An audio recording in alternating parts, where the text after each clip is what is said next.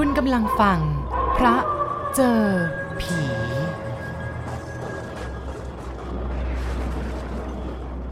มึงจะรีบแข่งกันไปตายหรือไงวะ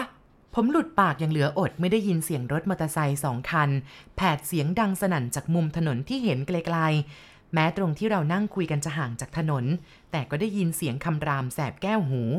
ไอ้พวกนี้มันคว้านท่อไอเสียให้ชาวบ้านก็หนวกหูเล่นกันแท้ๆ ลุงชื่นพูดด้วยน้ำเสียงรำคาญ วันนั้นเป็นเย็นวันศุกร์ต้นเดือนธันวาคม หลังจากที่ผมเลิกงานสอน ลุงชื่นแวะมาที่บ้านพักครูหลังโรงเรียน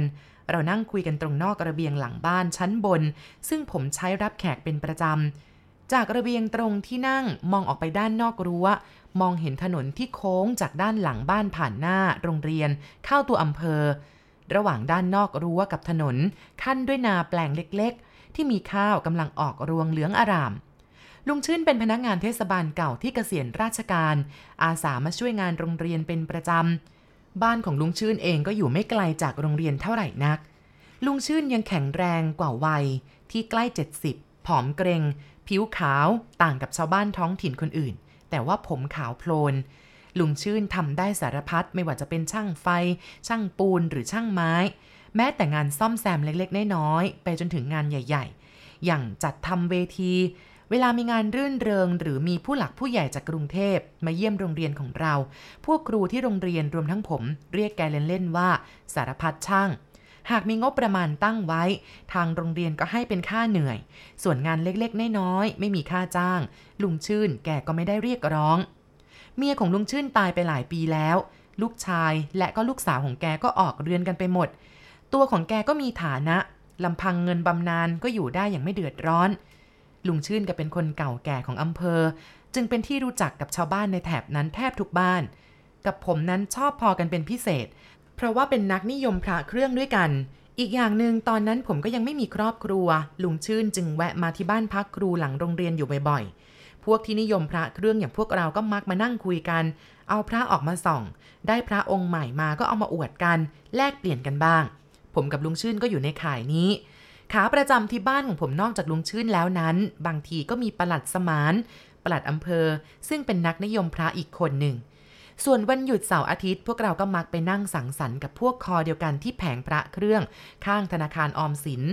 หรือที่ร้านตัดผมช่างหนูในตลาด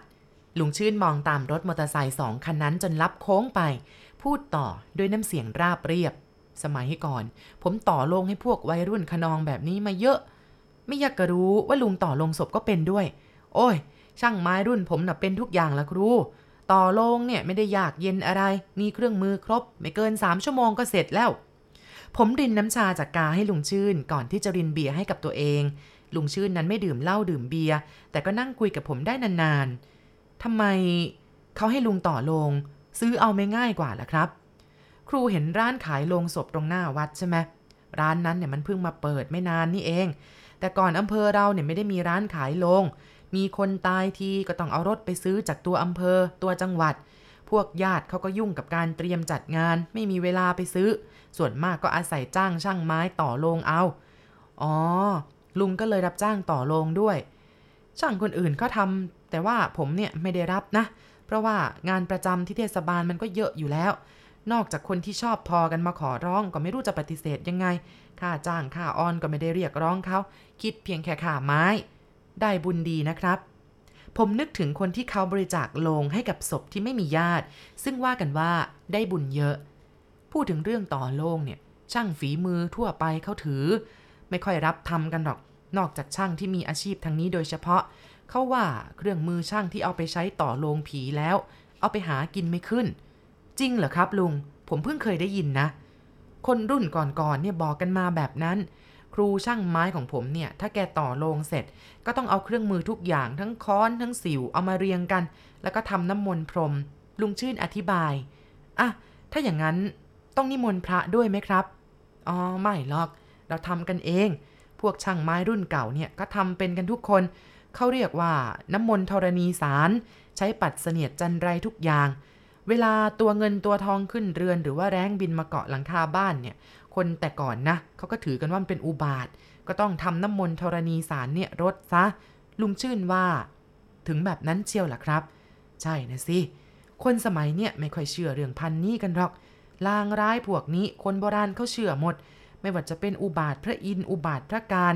เวลามีคนป่วยในบ้านนะถ้านกแสกบินข้ามหลังคาแล้วก็อย่างเงี้ยไม่มีทางรอดเขาเรียกอุบาทพยม แหมตั้งชื่อซะน่ากลัวเลยนะลุง ไม่ได้ตั้งกันเองนะครู เขามีในตำรา ชื่อตำราอภิไทยโพธิบาทนี่แหละนะ ซึ่งเป็นของเก่าของไทยเรา บอกไว้อย่างละเอียดว่า อย่างไหนลางดี อย่างไหนลางร้าย ถ้าร้ายก็จะต้องแก้ไขกัน ยังไง ถ้าดีก็จะต้อง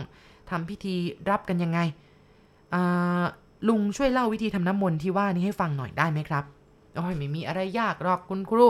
เอาน้ำสะอาดใส่ขันเข้าจุดธูปจุดเทียน สวดมนต์ว่าคาถาให้จบ หยดเทียนลงในขันน้ำมนต์แล้วเขาใช้คาถาอะไรสวดกันนะครับลุง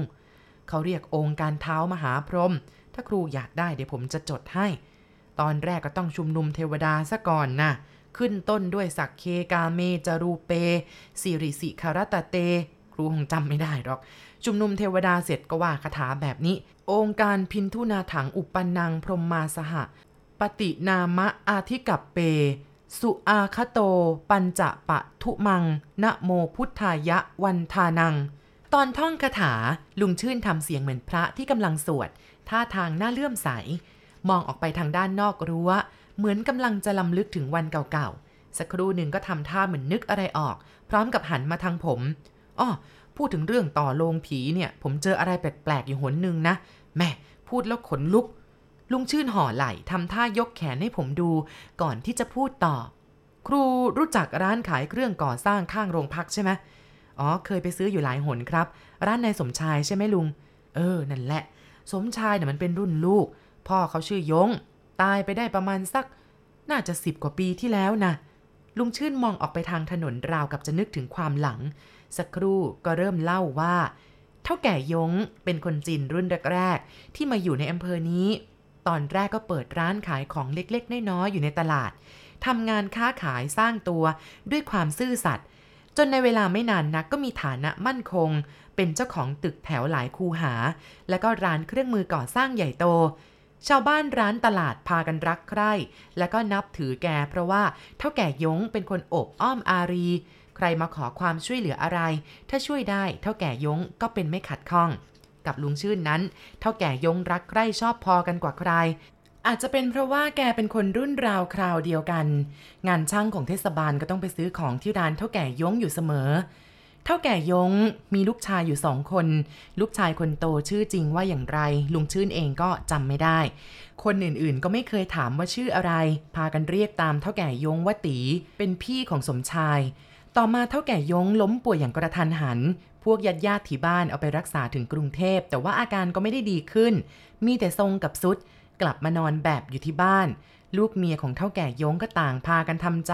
ว่าเท่าแก่ยงเองก็คงอยู่ได้ไม่นาน เมียของเท่าแก่ยงถึงกับบอกลุงชื่นว่า ถ้าเท่าแก่ยงตายขอให้ลุงชื่นเป็นคนต่อโลงให้ เพราะว่าชอบพอกัน ลุงชื่นได้แต่บอกว่าอย่าพูดเป็นลางอย่างนั้นเลย เท่าแก่ยงกลับมานอนป่วยอยู่บ้านหลายเดือน ไม่ยอมไปโรงพยาบาล ไอ้ตีบอกว่า เตี่ยไม่ยอมให้เอาไปนอนโรงพยาบาล ขอตายอยู่ที่บ้าน ลุงชื่นบอกคืนวันหนึ่งดึกมากแล้ว ลุงชื่นกำลังหลับอยู่ที่บ้าน แล้วก็ต้องสะดุ้งตื่นขึ้น เพราะว่าเสียงหมาเห่ากันขมที่หน้าประตูรั้ว แล้วก็มีเสียงร้องเรียกลุงชื่น แกลุกมาเปิดไฟบนบ้าน เห็นลูกชายคนโตของเท่าแก่ยงมาร้องเรียกอยู่ตรงประตูรั้ว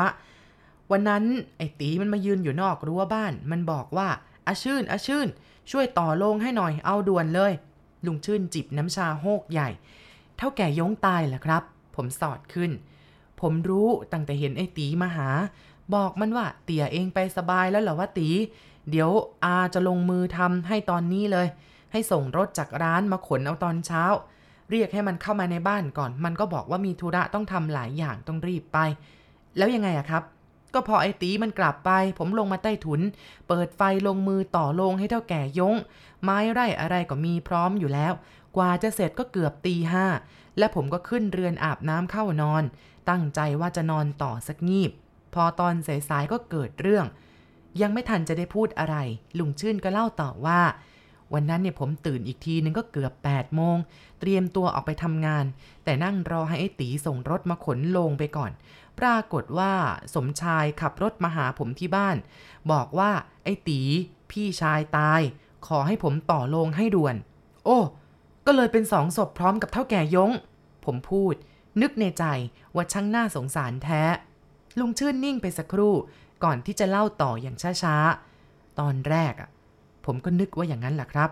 แต่พอคุยกับสมชายก็ได้ความว่าเท่าแก่ยงน่ะยังไม่ตาย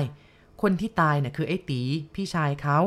เมื่อคืนเนี่ยไปเที่ยวบาร์ที่จังหวัด ขากลับคงจะเมา รถตกสะพานที่กำลังสร้างใหม่จนเกือบสว่างตำรวจทางหลวงไปเจอเข้า กว่าจะเอาศพขึ้นมาได้ก็เกือบเจ็ดโมงตำรวจอะเขาเพิ่งจะไปแจ้งที่บ้านเท่าแก่ยงอ้าวไหนลุงว่าในตีให้ลุงต่อลงให้เตี่ยครับ ผมเล่าให้สมชายฟังเข้ากับบอกว่าเป็นไปไม่ได้